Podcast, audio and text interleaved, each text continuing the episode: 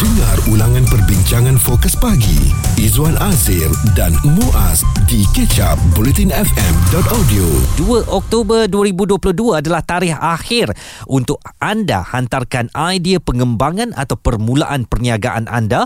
Siapa tahu langkah kanan rezeki anda untuk memiliki wang tunai RM5,000 dan juga slot iklan di Bulletin FM setahun lamanya bernilai RM45,000 dan juga sijil pendigitalan PKS daripada Entrepreneur Insight bernilai RM10,000. Raih peluang ini semuanya dalam Usahawan Masterclass Bulletin FM. Tular bot donat syarat penumpang dilanggar bot. Ya, ada penumpang yang tercampak ke laut berlaku di Port Dickson dan laporan terkini mendapati bahawa mereka tak ada yang cedera dan semuanya telah pun diselesaikan dengan cara yang aman. Itu sebab tak ada kecederaan. Bayangkan kalau ada kecederaan, masuk hospital, patah tangan dan sebagainya, apakah tindakan yang boleh kita lakukan? Adakah memberikan ataupun hantarkan saman kepada syarikat tersebut? Dan bila tengok syarikat pengendali ni, alamak, syarikat yang kecil pula kan. Lepas tu Muaz, ada yang kata itu bot bukan pengendali tu pelancong juga tu. Dia yang langgar, salahkan dia lah kan. Betul, jangan juga salahkan kami pengendali kan. Dia yang lolak bawa motorbot tu, kenapa nak saman kami pula kan. Jadi ini memerlukan satu garis jelas bagaimana kita perlu menangani masalah ini supaya tidak berulang. Nampaknya perbualan kita pagi ini mendapat perhatian daripada pendengar Ashraf Razali. Dia cerita dekat Langkawi pun saya pernah kena. Bila nak cerita dekat Tauke, dia tak sempat cakap apa, Tauke dah melenting. Siapa ada cadangan macam mana nak report atau saman company watersport ini? Okey, dan oleh kerana itu kita bersama dengan Puan Nur Zabita Muhammad Nur yang merupakan seorang peguam. Jadi Puan, kita dah dengar soalannya. Sebab soalan ini kat mana kita nak saman, boleh ke ataupun tidak kita saman syarikat tersebut apabila berlakunya kecuaian melibatkan company watersport ini? Kalau contohlah kita lihat kan sukan-sukan begini ataupun sejenis servis yang menyediakan ekstrim, dia selalunya dia ada pengecualian dia kata at your own risk, maknanya atas risiko sendiri. Kalau kita pergi theme park ke kan, ada atas risiko sendiri, tetapi tertakluk juga kalau sekiranya kecuaian tu datang daripada syarikat secara jelas.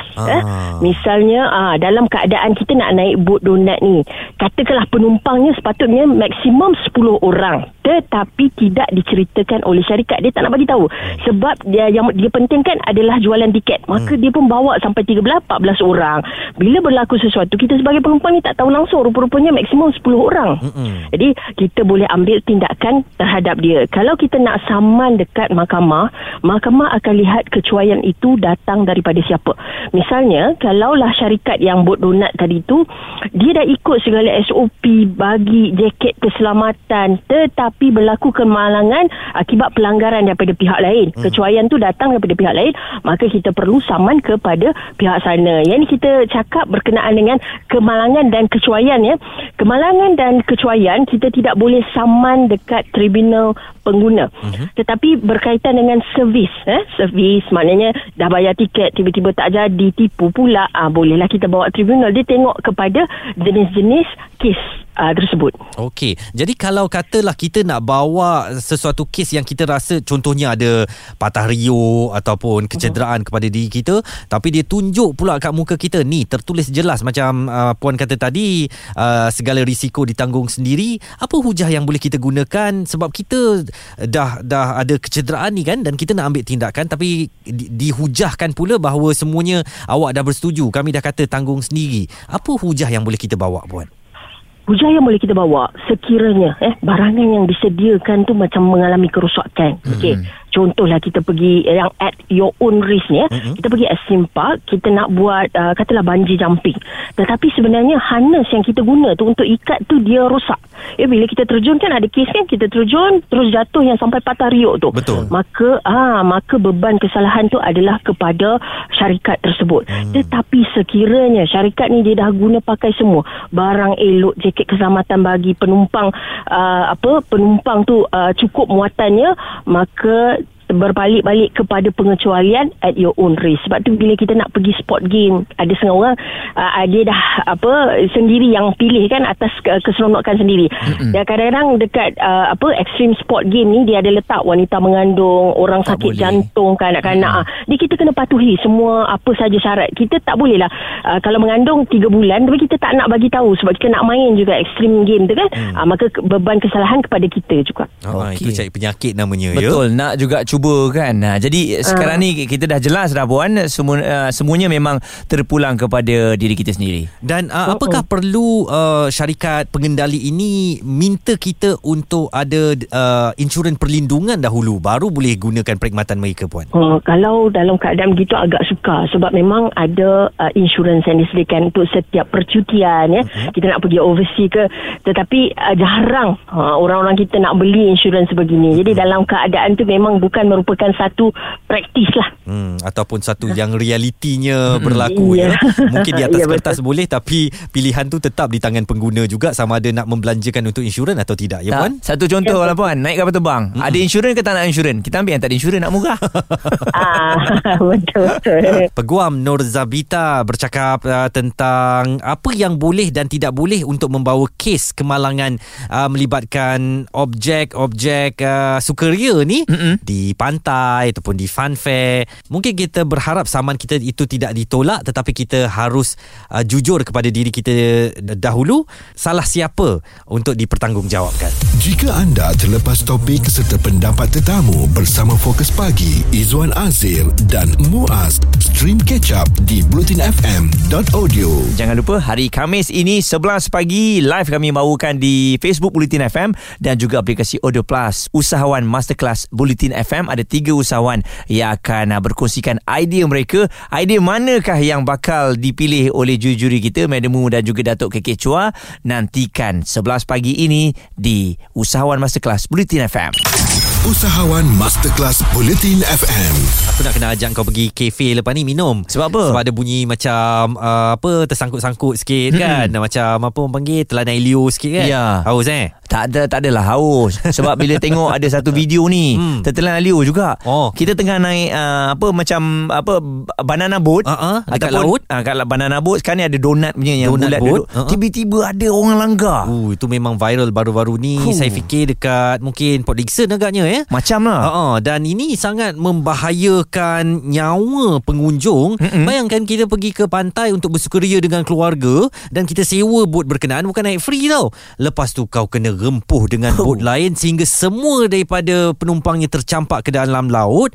Untung saja mereka memakai safety jacket. Bayangkan kalau lebih buruk daripada itu, ada yang tidak tahu berenang dan sebagainya, tak pakai safety jacket. Sesuatu yang lebih buruk boleh berlaku. Jadi ini menimbulkan pertanyaan, kalau kita sedang bersukaria begitu dan kita terlibat dengan kemalangan yang bukan salahnya di pihak kita, boleh tak kita mengambil tindakan undang-undang? Satu, kalau kita nak naik bot tu tak ada insurans kan? Kita tak ada sign apa-apa pun. Kita dapat persetujuan berapa orang nak naik? 5 orang. Okey bang, RM80.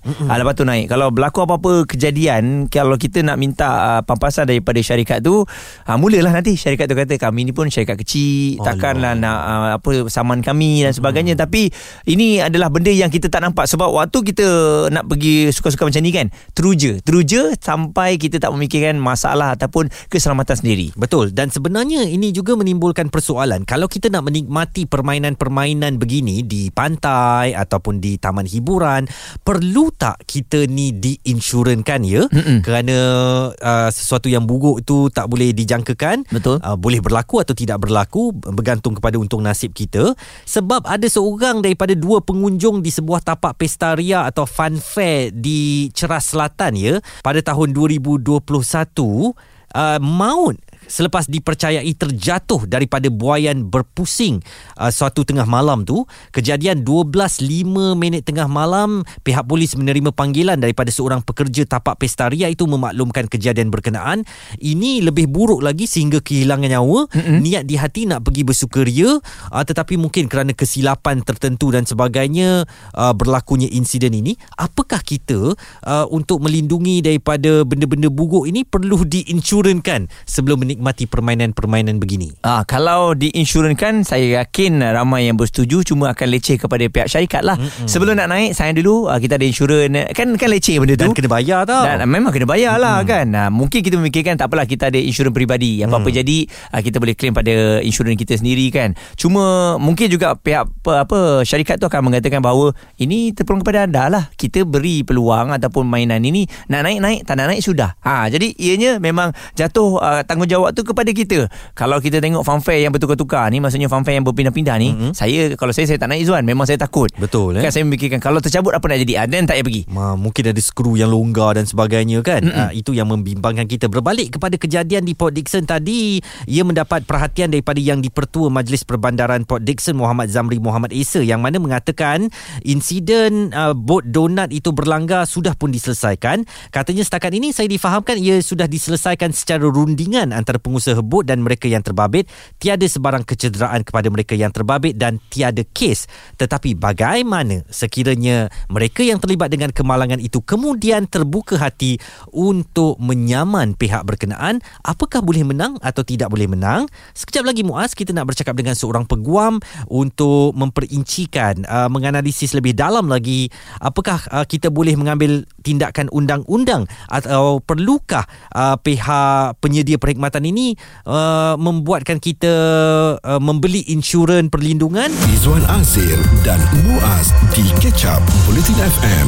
Kami sedang memperkatakan tentang apa agaknya tindakan undang-undang yang boleh kita kenakan kepada penyedia perkhidmatan permainan sukaria macam banana boat, donut boat ataupun boat laju yang naik seorang boleh speed atas laut tu, apa nama dia? Jet ski. Jet li lain. Aku nak jumpa perkataan tu tak jumpa. Kalau berlaku kemalangan, macam mana agaknya kita nak ambil tindakan undang-undang kepada mereka, walaupun dia kata semua risiko itu bergantung atau tergantunglah kepada nasib awak ya, dan kami tak bertanggungjawab. Ada tulisan tu selalu ada, tapi kecil kat bawah tu, kat bawah sekali saya perasan. Dia ada bintang. Ada bintang kecil. Semuanya tanggungjawab sendiri. Kenapa tak diberitahu kepada kita kan? Sebab ialah kalau bagi tahu awal-awal besar-besar nanti tak nak naik pula. Rugi pula. Ni kan sebab keuntungan dan sebagainya. Dan saya pun pernah pergi di satu tempat yang popular Izwan, yang saya tak puas hatinya tak adalah berlaku kemalangan. Cuma bila kita dah bayar mahal-mahal, keadaan cuaca kan kita tak boleh nak tak boleh nak tentukan. Dia kata kalau cuaca ada awan yang tebal, ada kabus, tak boleh naik. Jadi bayangkan saya bayar untuk hari satu hari, setengah hari saya tak boleh naik. Jadi kepada siapa yang saya nak marah? Kan? Lepas tu dia refund tak? Mana ada refund? Sekali kita dah bayar terus. Saya pun pernah jadi satu kejadian ni Muaz, yang mana awak tahu tak boat Viking yang besar tu yang akan ke tu kan. Dia kata boleh naik, tak ada masalah apa-apa pun. Cumanya bila saya turun saya muntah. Jadi siapa nak bertanggungjawab sebab saya muntah? Tanggungjawab sendiri lah. Kenapa pula? Tadi dia kata tadi okey je. Tadi kat bawah sekali ada tu. Semuanya tanggungjawab sendiri. Pandai tak? Benda ni sebenarnya dia kelirukan kita lah Izwan. Yelah, sebab dia kata kalau ada sakit-sakit jangan naik. Ada sakit jantung, dia dah bagi tahu dah. Saya tahu ada orang tengah gelakkan saya tu. Dia kata yang kau dah tahu kau muntah, kenapa kau naik juga kan? Saya dah tahu dah apa terkandung di dalam hati awak tu, saya tahu kan. Benda tu tak nak cakap lah. Tapi sebenarnya orang yang jaga Viking boat tu pun dia, dalam hati dia, abang ni nak muntah, kenapa nak naik? Macam tu lah kan. Tapi memang geli perut weh. Yelah, betul. Bila dia jatuh tu kan. Jadi sebelum apa-apa yang berlaku buruk kepada diri anda ni, tengok dahulu. Kalau anda rasa tak patut naik, contohnya macam awak Muaz tadi kata funfair memang takkan naik roller coaster. Saya dah pernah kena roller coaster tu. Dia tak ada slow, medium, dia fast. Saya naik dengan anak saya nak tercampak tau. Dan di roller coaster funfair tu saya tengok dia punya landasan pun bergegar-gegar macam dia ni nak untuh ke nak apa, betul. Jadi kita buat penilaian sendirilah. Kalau kita rasa tak selamat untuk kita, jangan kerana nak seronok sangat, kita belasah juga naik. Nanti kalau berlaku apa-apa, dia mesti tunjuk kepada kita klausa itu risiko ditanggung sendiri. Dan satu lagi Zuan, saya rasa faktor umur. Bila dah meningkat dewasa ni, dah kita dah tak nak naik, kita dah tahu naik ni kalau jatuh masuk hospital, okey tak mau dah. Betul kan? Tak macam muda okey let's go naik semangat, ambil gambar. Sekarang dah tak ada dah. Sumpah saya tak akan naik Solero shot tu lagi. Yang sayang. Dia tembak ke atas tu, lepas tu dia turun ke bawah, aku rasa nak loncat turun ajalah ya. Betul. perut rasa tertinggal ke atas. Apa-apa pun, berhati-hati ketika bersukaria, dan kami berharap sukaria anda akan kekal sebagai gelak tawa sahaja, bukan tangisan duka akibat sama ada kecuaian kita sendiri atau kecuaian mereka yang menguruskan perkhidmatan berkenaan. Dengar ulangan perbincangan Fokus Pagi Izwan Azir dan Muaz di catch up bulletinfm.audio.